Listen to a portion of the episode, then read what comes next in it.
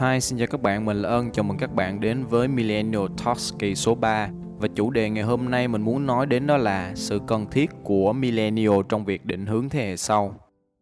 Bắt đầu từ một câu chuyện là hôm trước mình có quay về trường cũ để lấy bằng tốt nghiệp trung học phổ thông.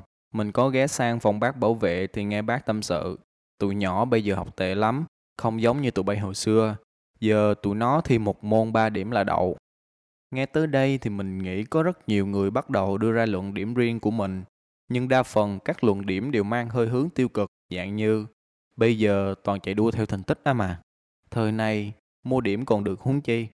Thú thật thì mình cũng đã từng là một trong số đó. Mình luôn trách móc thế hệ trẻ tại sao lại khác đến vậy. Họ lười hơn, sống social và ít thực tế. May mắn cho mình khi lựa chọn ngành công nghệ thông tin để theo học. Mình hiểu được rằng công nghệ phát triển quá nhanh sẽ có những mặt tốt và mặt xấu của nó. Nhưng việc kiềm hãm sự phát triển của công nghệ không phải là cách tốt nhất để giúp thế hệ trẻ tìm được giá trị của mình.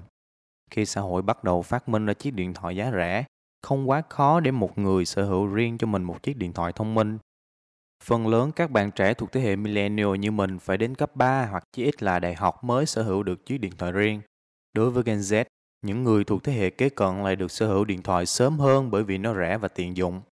Điều đáng nói ở đây là họ không được giáo dục cách để sử dụng những món đồ công nghệ một cách phù hợp.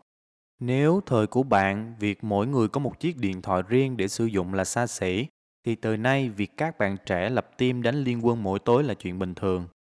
Nếu thời của bạn, trò chơi dân gian là thứ mà đám trẻ trong làng quay quần mỗi tối, thì bây giờ nó đã được mã hóa và đưa lên mạng Internet.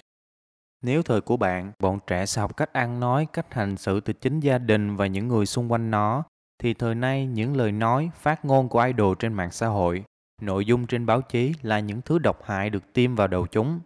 Nếu ngày xưa bạn lấy điểm 10 trên lớp làm bằng chứng cho sự xuất sắc, thì top 1 trong game là thước đo của giới trẻ bây giờ. Có rất là nhiều người đã và đang đánh giá người trẻ dựa vào quan điểm và cảm xúc cá nhân của họ. Nhưng khi nhìn lại mình, thì liệu họ đã và đang làm đúng vai trò và trách nhiệm của một người đi trước? Với cái danh xưng là anh, là chị. Khi ba mẹ nhắc đến con nhà người ta, chúng ta thường phản ứng khó chịu và luôn phản biện rằng hồi xưa khác, bây giờ khác. Vậy ha cớ gì mình lại trách móc những người trẻ bây giờ, những người đang chịu ảnh hưởng xấu trực tiếp từ nhận thức đến hành động.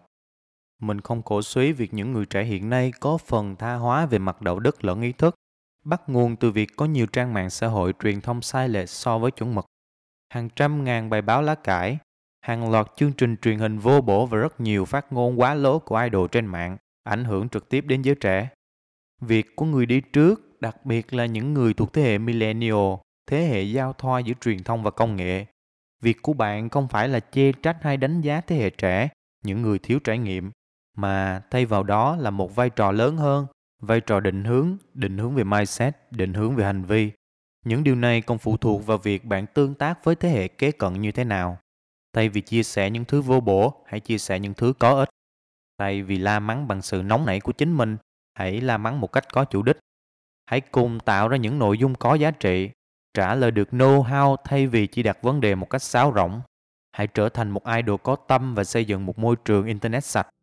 Cái mà giới trẻ cần là một điểm tựa thay vì sự chê trách vô tội vạ.